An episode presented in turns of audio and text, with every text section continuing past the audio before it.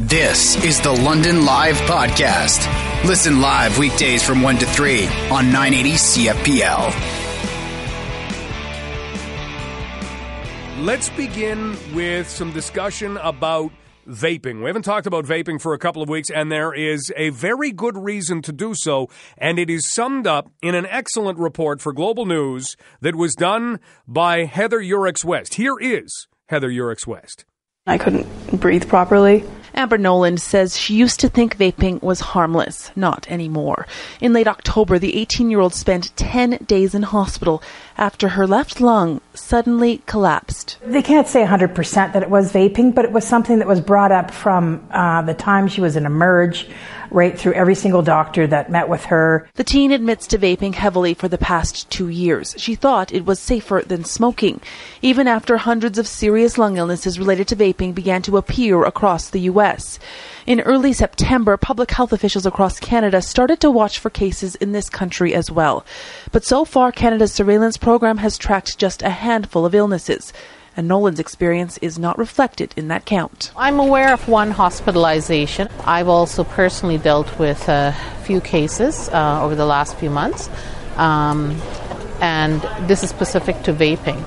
Respirologist Dr. Delini Vaithanagam says she believes many vaping related illnesses are not being tracked because they don't meet Health Canada's narrow definition of cases. To be considered a suspected or confirmed case, a patient must have symptoms and a history of vaping in the last 90 days. They must also have a chest x-ray or CT scan showing inflammation in the lungs, and all other possible medical causes, including infections, must be ruled out. Absolutely, the surveillance program is not not designed to capture every potential health impact of vaping. Alberta's chief medical health officer agrees there are likely many other cases of vaping related illness in Canada.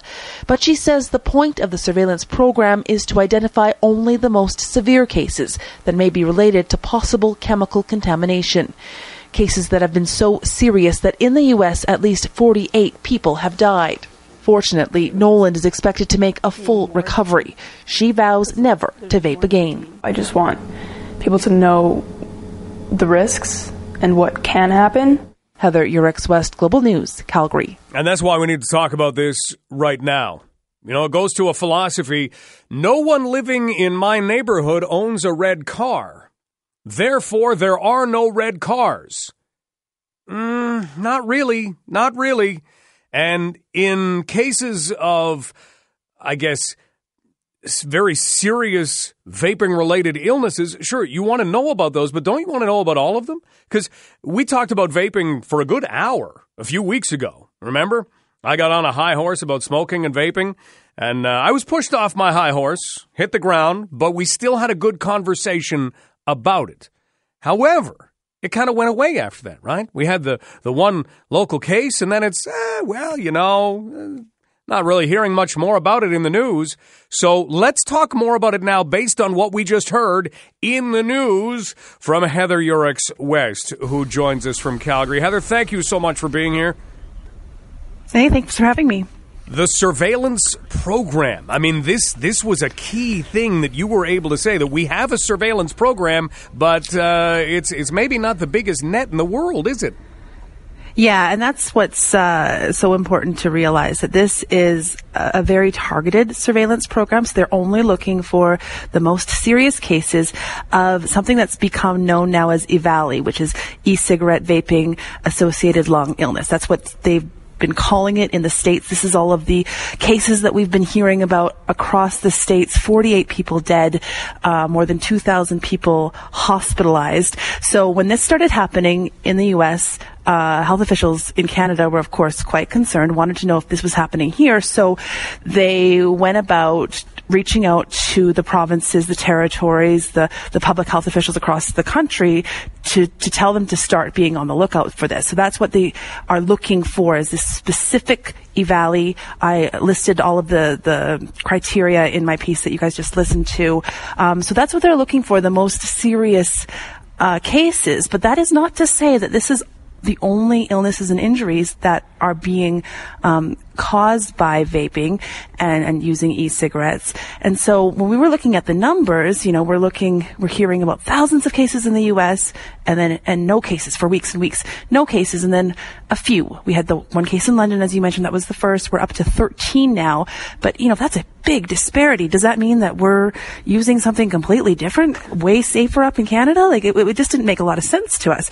So, um, I started speaking with uh, doctors in, in my uh, contact list. I've been covering health since for a very long time, talking to a lot of respirologists, and they were saying, you know, no, there, there are other uh, injuries and illnesses. We're actually reporting them, but when they become investigated, when they get investigated, they're not re, they're not um, meeting that definition. So that's not to say that people are not being injured and, and becoming incredibly ill.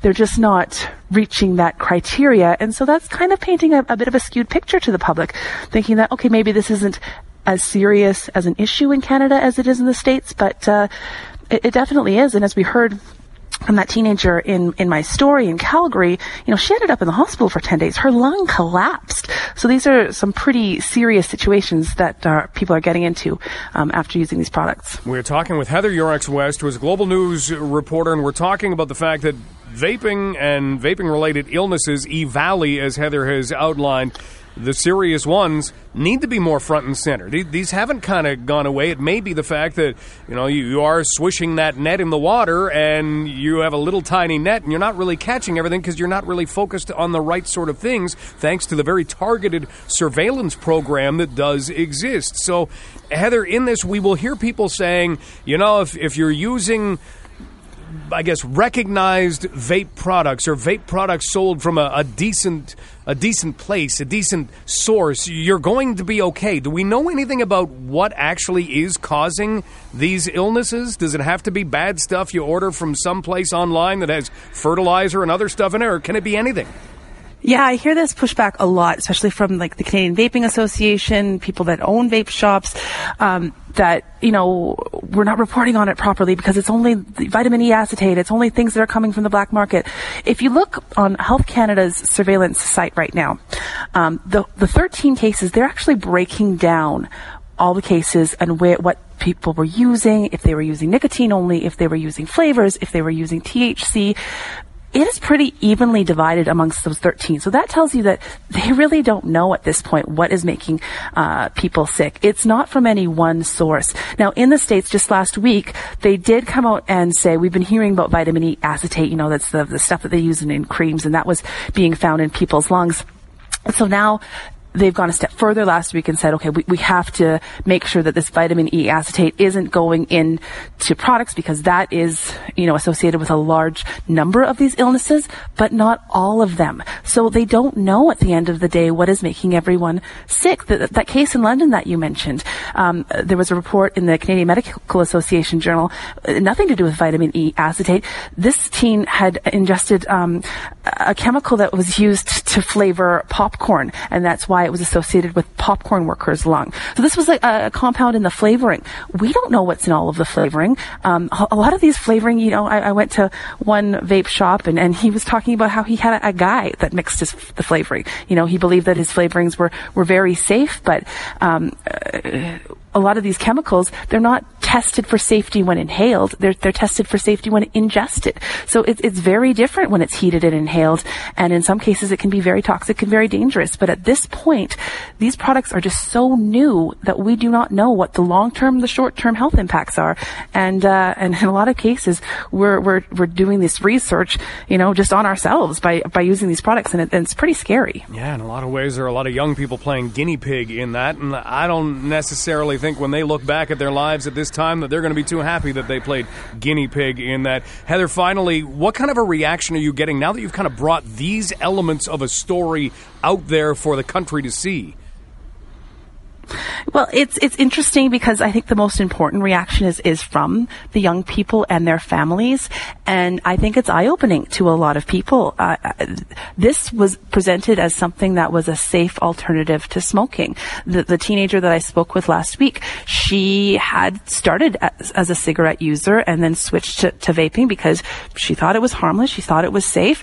She says everyone in her school does it, um, but but now as as these stories emerge and and parents hear about them and other teenagers hear about them, you know, it's starting to kind of turn on the light switch for a lot of people, which I think is perhaps the the most important thing that people think twice that we don't know what this is. We we do know that it is not a safe alternative. And that really uh, at the end of the day we, we need to be not using these these products. We're not using cigarettes either. We know cigarettes are proven to be linked to, to cancer and all sorts of bad things. But you know we're seeing that in the very short term people are getting very sick after using vape products for, for a matter of a few years even months. So this is something that people need to be taking seriously. Heather thank you for bringing it out into the open again as you have. Have a great day you too. Thank you. That is Heather Yourex West, Global News reporter. So that's why we wanted to kick things off about vaping because the story seems to go quiet again because we don't hear that much in Canada. Or, and the other problem in this,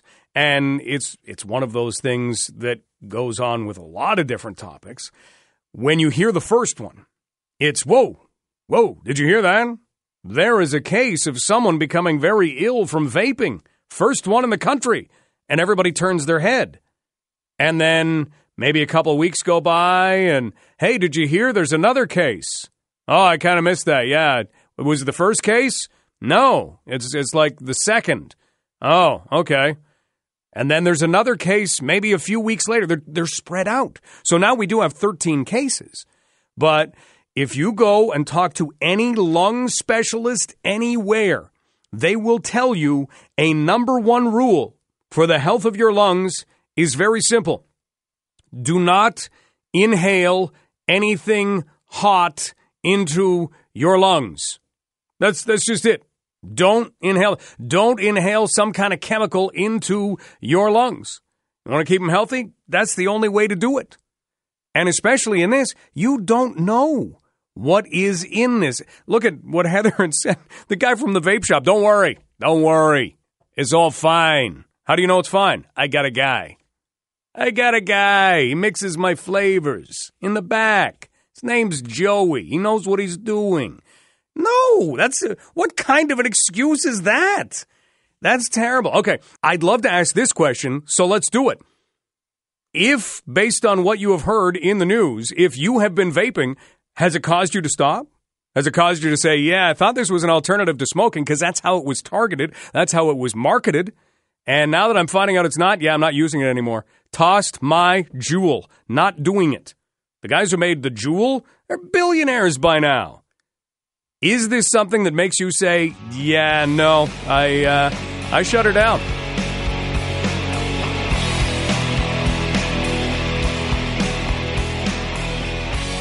The world is not fair. We know that. We'd love it to be. But then people get involved. Everybody has good intentions. But then, then that feel of power creeps in. Go back to Machiavelli. Power corrupts, absolute power corrupts, absolutely. I love the line. It's held up for hundreds of years because it's a good line. And it's something that spells out, really, the problem in Russia right now, where you have power corrupting where you have athletes either being corrupted or choosing to dope on their own. There's both. It's not only an athlete that says, you know, I'm just not as fast as everyone else, so I'm going to use performance enhancing drugs and I'm going to get faster. That's not what it is. Sometimes it's here, take this. I don't want to. Take it. Don't want to. Take it. Take it or else. That kind of stuff does happen. But we're looking at a case where we're going to see examples play out of corrupt power. We really are. We're looking at a case that involves the IOC, which is not the squeakiest of clean organizations. We are looking at Russia, and one of the biggest things to look at when you deal with Russia here is they have been punished. What's the word? Again.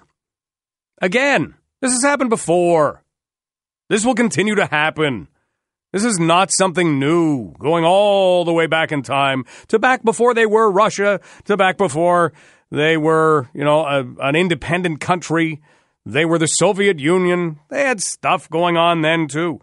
But this is going to play out in my mind, in a political arena.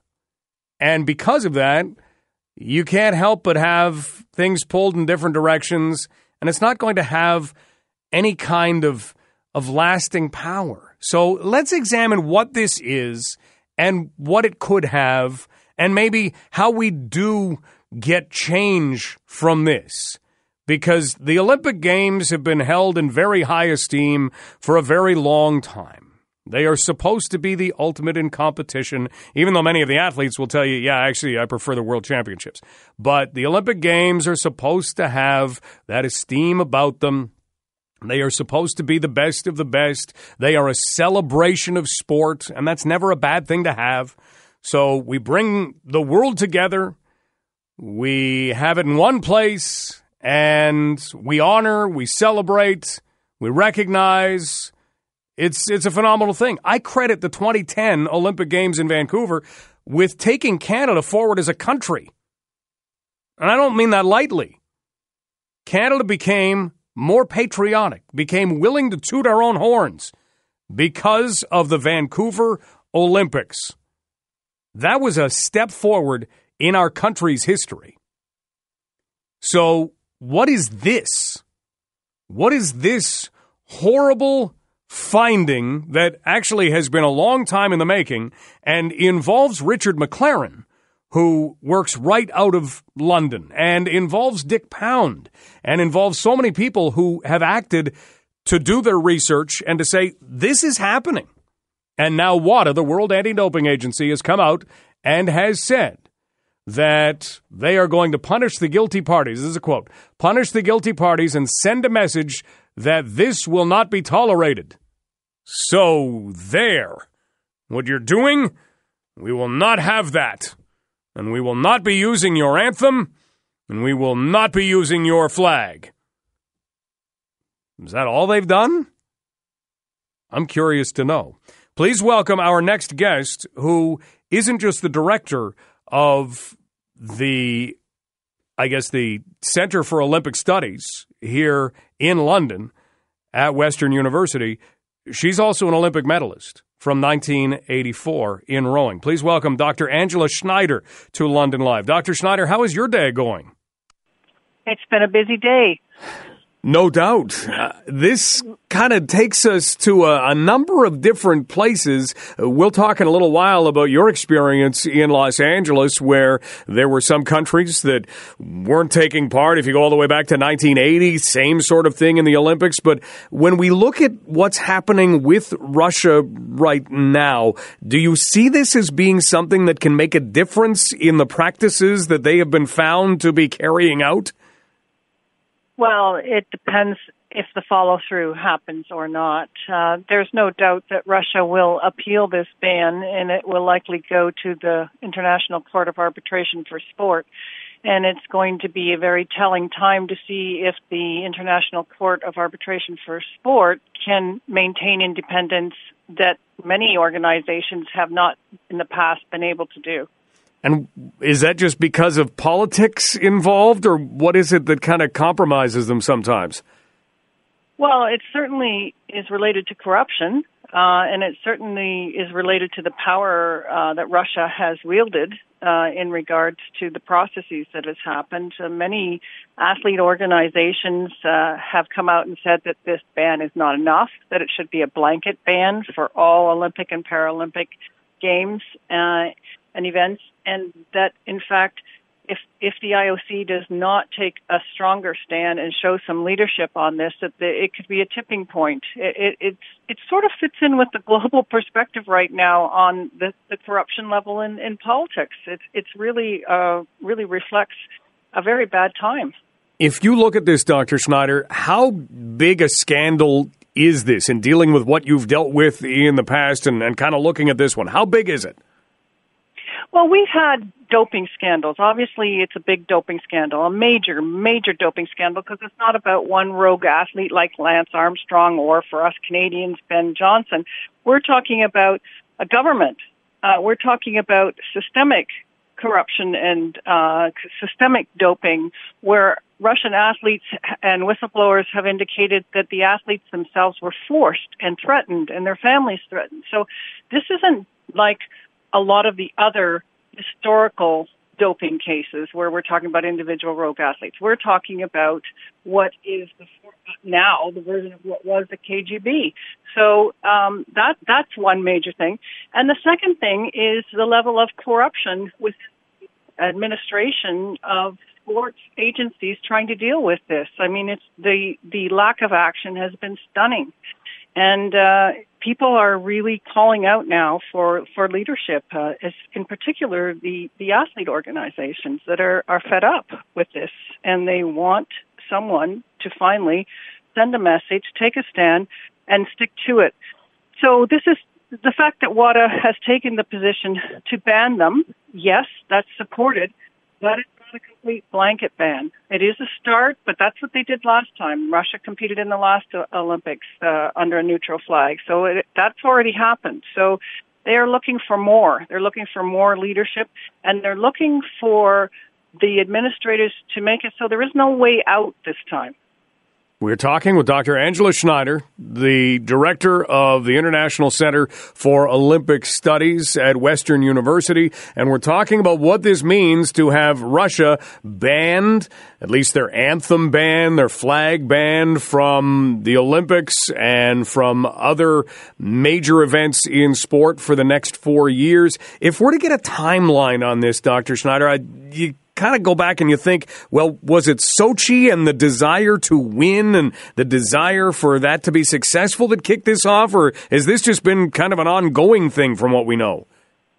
Oh, well, it's been ongoing historically since the former Soviet Union existed, obviously. And in my time of competition, we have had all, all kinds of evidence come forward now to show uh, the levels of doping that were done at that time at a higher state level. Uh, so it's a repeat in that sense, except that now it is Russia and not the Soviet Union. But still, uh, some of the cultures and powers that be, there is a relationship there, uh, and there is a pattern.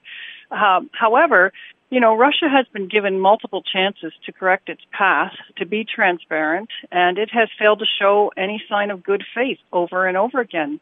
And many anti doping agencies and athletes groups just don't feel that this sanction goes far enough and would prefer a blanket ban, even though it's the case that Russia will likely appeal this. As an athlete, when you were competing, knowing that there were others out there who could be doping or, or, maybe even having better knowledge than that. What was that like? Was that something you thought much about, or was it something that you just kind of had to put up with? You know, you were okay, your teammates were okay, and you went from there. Well, uh, there was no World Anti-Doping Agency at that time. There was no one to go to. Uh, we certainly believed, uh, the majority of uh, the people that I competed with certainly believed that the East German, uh, the Soviet Union, and a lot of the Soviet bloc, uh, Eastern Bloc countries were participating in doping because at that time there were actually secondary male characteristics. They weren't as sophisticated in hiding it for the women that we competed against. But you can't, you could not run around pointing fingers without evidence. Uh, it just looks like sour grapes. But now we look back at that historically many years later, and the Stasi files released that in fact there was all kinds of evidence uh, that this happened. Uh, and and many times the blaming the athletes is not the solution because in fact in those situations, it was about a government. It was about a whole system. It was it is, is was not really it was rarely the case. There's just one person, one athlete like Lance or Ben. And in this situation, there is talk that, well, the, the flag is banned and the anthem is banned, and uh, we have a, a big finger being wagged. No, no, don't do that. That is bad. But at the same time, you're still probably going to have athletes competing, and, and in some ways, like you say, it's not, not necessarily their fault. They're being forced to do this. So is there a way that you see that would actually make a difference? Is there a punishment that could be handed out that you would say, yeah, that's that's the one that is going to ring into the ears of the people who are doing this? Well, no matter how you slice it, someone's going to get hurt in this situation if action's going to get taken because it is the case that uh, the WADA has shown that the Russians had destroyed evidence. So we don't know of the 145 athletes that were being investigated if they are clean or not that are continuing to compete without the anthem, without the flag. So they're not cleared. Uh, so, because they can't be cleared because the evidence was tampered with and, and deleted. So, it's a problem to continue. So that's why, you know, the the international athlete organizations are calling for a complete ban on Russian participation at all in the Olympics and the Paralympic Games, uh, without anything like the national. This doesn't work to just say Olympic athletes from Russia with the flag, without the flag and without the anthem. Then, in fact, they're calling for a complete ban on participation. There will be some innocent people that are hurt in that. It's absolutely the case that you, it, it is, you're going to find that there are people, not everyone in the entire country is doping. But how do you not send a strong message if you keep that to, if you allow that to continue? So to have leadership and send a strong message, many people are calling for an absolute ban that they do not get allowed to compete under, as the, uh, Russian uh, athletes, the Olympic athletes from Russia, without an anthem and without a flag, what they're saying is that they're not in there at all. We're talking with Dr. Angela Schneider, director of the International Center for Olympic Studies and an Olympic medalist in rowing as well. One last thing. What does this say about WADA and, and what it is either able to do or what it is doing? Well, WADA has really had a struggle. WADA has yet to completely and utterly support the McLaren and Pound reports that they they found of the the Russian doping and corruption. WADA has sort of been the middle player that has been come under influence on both sides, and so WADA has has really, uh, in many people's perspective, is particularly the anti-doping organizations. For example, USADA came out with a devastating critique of WADA this morning and saying that to allow Russia to escape a complete ban is a devastating blow to clean athletes. So WADA's in a really tough spot. Uh, and, and so they're, they're trying to come forward in a way that is balanced, but on an issue like this, it's very difficult to come forward in a balanced way. So so they're allowing the same thing that they allowed in the last Olympics, which uh, many people and many anti-doping organizations and athletes groups do not think is right. Well, we'll see what comes out of this. I mean, would it take uh, one of the major media sponsors saying we're not going to spend billions of dollars to cover the Olympics anymore? Do we have to get to a dollar value? Maybe that maybe that elicits change. I don't know. I mean, everybody seems to be lost. Well, that's quite interesting because that almost came to fruition when we had the Salt Lake City bid scandal that the major top sponsors, 25 of them, John Hancock was the first one, all said that, look, if you don't clean up your act, we're pulling out. So it's, it's a, it's a biggie. And then the, obviously the sponsors uh, play a significant role, but the sponsors are tied more to the IOC than to WADA, right? So mm. that's, so the IOC has a chance to respond here too. Uh, right now, you know, they're they're the ones that are going to have to implement for the next uh, whatever whatever ban happens. So the IOC doesn't have to just say, "Oh, we'll stick with what this recommendation of WADA is that they still allow them to compete, uh, but without their flag or a neutral flag and without their anthem." Well, we'll see. The IOC could actually go further. It is the major gatekeeper. It is the, the stewards, the guardians of the sport values that they put forward uh, for the Olympic Games. So the world is looking for strong leadership. They could send an even stronger message if they wanted to. Dr. Schneider, thank you so much for your time and your insight today. Thank you. Dr. Angela Schneider, Director for the Center for Olympic Studies at Western University. And let's look at what Dr. Schneider just mentioned. The IOC could, could go further. Will they? No. I don't have any qualms saying that. No, they're not going to go further. They're not going to do anything not to hurt their prized possession because ultimately they know that well, you know, we've we have given our our our blessing to the punishment. So here they're they're not letting them use their flag or their anthem. So we've we've said that that's that's good but we're still allowing those athletes to compete. We still want our competition because then we get our money. That's what it comes down to.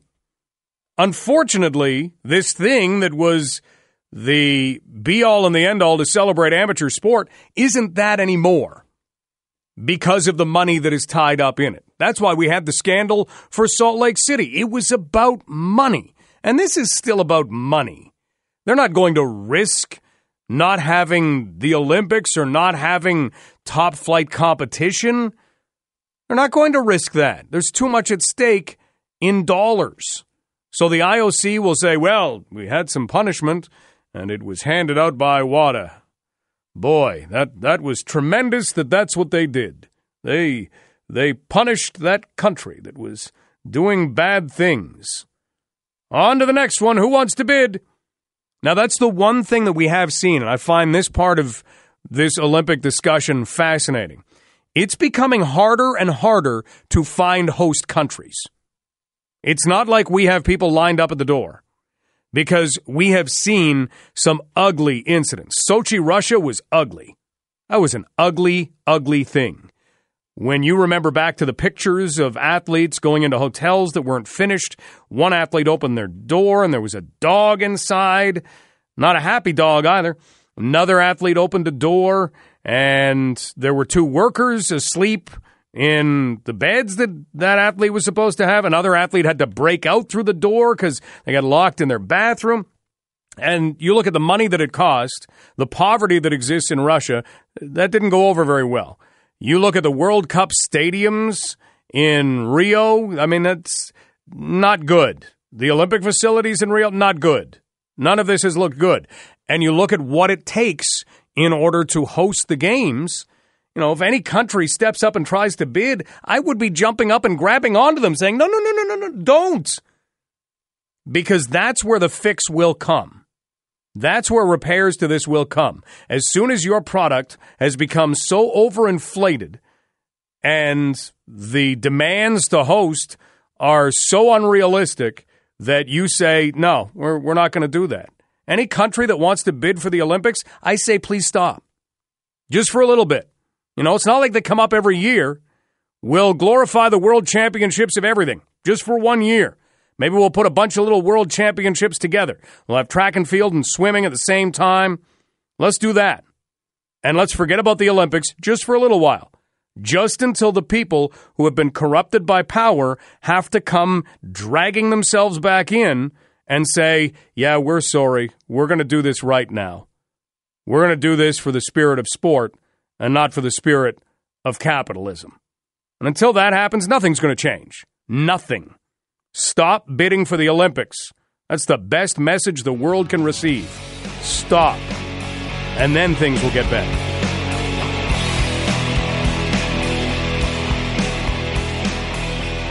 Let's think now about what could go wrong at Christmas parties. Howard Levitt is with Levitt LLP, where he is an employment and labor lawyer and joins us on London Live. Howard, how are things today? They're great. How are you doing? I am not too bad at all. I don't have a personal support beehive, and I'm sure that you wouldn't really want to deal with the paperwork that might come with someone bringing a personal support beehive into work. So we're not going to talk about that, but we are going to talk about Christmas parties because there are a few things that we probably need to know right around now, aren't there? Uh, there are many things they need to know around Christmas parties. Uh, you know, the the biggest thing is not drinking because that's what the root is of all the lawsuits around Christmas parties. It makes you act inappropriately, it, not just in terms of sexual harassment, but there's that too, but in terms of just acting inappropriately. That might lead to harassment claims. That might lead to not having a great career going ahead because you are perceived differently.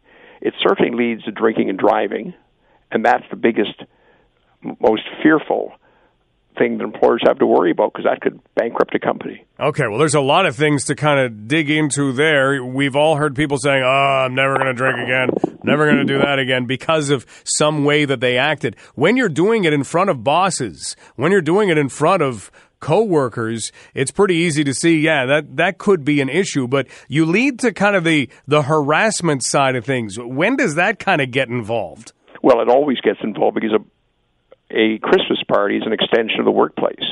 So if you sexually harass a colleague, or they perceive you because they're drunk of, of maybe being a little more aggressive than you actually were, you've got a harassment complaint. And it's really problematic from any perspective. And these days, sexual harassment is seen as much broader than it was a few years ago. any look, glance, glare, stare that's seen to be implicit with motive or inappropriate is the basis of a sexual harassment complaint. It's not like it was a few years ago where it actually had to be almost a physical assault of, or a touch to be sexual harassment. It, it obviously any explicit proposition has always been sexual harassment, but it's much more subtle than that in terms of people's perception. Perhaps the law legally, technically, always might have been, but it wasn't perceived that way. More people are perceiving a much more open, broad landing stage to launch sexual harassment claims than they did once upon a time. We are talking with Howard Levitt from Levitt LLP about Christmas parties. Howard is an employment and labor lawyer, so just just those things you got to keep in mind. We've talked a lot about this in the show recently. That yeah, perceptions have changed. The way that you interpret things have changed. People might be doing things that they wouldn't really interpret as being oh I don't know creepy, like dressing up as Santa and hanging mistletoe in front of their, or maybe hanging mistletoe off Santa's hat. You know things like that, which which may have been done in the '70s, the '80s, maybe even in the '90s. Uh, what would you you recommend for someone who has a Santa suit with a piece of mistletoe tied to the hat? I'd recommend they strip it off and put it in the incinerator. That's what I recommend. No more mistletoe. Those days are over. You simply can't behave the way you once upon a time did. And no, no sitting on Santa's knees either. You know, the things that were seen as humorous a few years back just aren't. Yeah, well said. Now, you also got into the drinking and driving or driving high, things like that. Yeah. And for employers, this becomes a bit of an issue. How does that work? You mentioned a Christmas party is an extension of a workplace. Let's say you have it somewhere else outside the workplace. Is it still an extension of the workplace? Yes, it doesn't matter where it's held. And employers are required to monitor drinking to ensure that employees do not are not permitted to be inebriated. They're legally able to actually physically take away their key rather than let them drive. That, that's what I advise them to do. They have drink tickets and a rule that it can be cause for discharge if you give any of your drink tickets to anybody else, because that's a way of regulating uh, quantity of consumption. It has to be taken very seriously because assume an employee got behind a wheel after leaving a Christmas party and damaged themselves or injured someone else on the streets or driving their car. It could be millions of dollars of liability. It could bankrupt a company because it wouldn't be insured for it. So it's a very, very serious issue. And you lay that out, you wonder human issues. Yeah, but you wonder why people would even have a Christmas party to begin with if that's something that they had to have hanging over their heads. You're talking about people giving out drink tickets or or saying, "Hey, yeah, I don't I'm not using mine here. You take mine." And somebody kind of collects up 12 of them in no time at all. Sure. Now, what I did at my Christmas party, I made a speech at the beginning and said that if anyone drives a car from that party and doesn't use Uber or taxi chit, and I found this out, it would be cause for their discharge. Hmm. And even if they don't do it, um, the fact that I warned them of that potentially gives me protection because I took all due precautions and made it that serious an issue. I do not want to have what I've worked 40 years taken away in a court application because some employee decided to drink and drive at my Christmas party. Now it would sound like you know you you just mentioned it in kind of a verbal setting. Would would a verbal setting be enough, or are we getting to a point where hey, let's face it, we cover backsides all over the place. Everybody well, covers backsides. Do you need a waiver? Obviously, it would be better if it was in writing, but I had 25 witnesses. It would be hard for anyone to suggest it wasn't said. Gotcha. Okay, so as long as there are witnesses, as long as you've made kind of a, uh, you know, a, a personal declaration. What if you sent around uh, an in in workplace or a, a workplace staff memo? Would that work? An email? That would work as well. Now I have a a Burgundy organization, I mean Burgundy, France, that I'm a member of, and we sign an agreement that we will take Uber or taxi to and from events, and if we don't, we forfeit our membership and all the money we paid. Okay, seem to be pretty serious, you know, attachments to the other end if somebody goes against that. So I guess that must that must be a big part of this. If if you can set out something that says to somebody, "Yeah, I don't like the consequences of this. I'm going to behave." Right, and especially when I say I'll, I'll pay for your transportation, it's not going to cost you a penny. And on the other side, you'll be fired for cause if you do this. It's a pretty easy decision, one would hope, for everybody. One last thing. What about inviting spouses? Does that factor into this at all? Well, look, if your spouse is there, you're not likely to misbehave. It really deals with sexual harassment issues, and that's why you do it. On the other hand, it doubles the price of the party. So if you can afford to do it, or if you want that kind of a party, sure. But it's but people behave differently with their spouses than they will at an office party generally. So that's the reason for that suggestion. Howard, great suggestions overall. Thank you so much for, Well, thank you for having me. joining us and, and talking about this. Okay. Take care. Have a good day. Bye bye. That's Howard Levitt from Levitt LLP, who's done a lot of thinking and has hosted a lot of Christmas parties over the years and has looked at that whole thing. Perception. What was going through the hockey world with hockey coaches?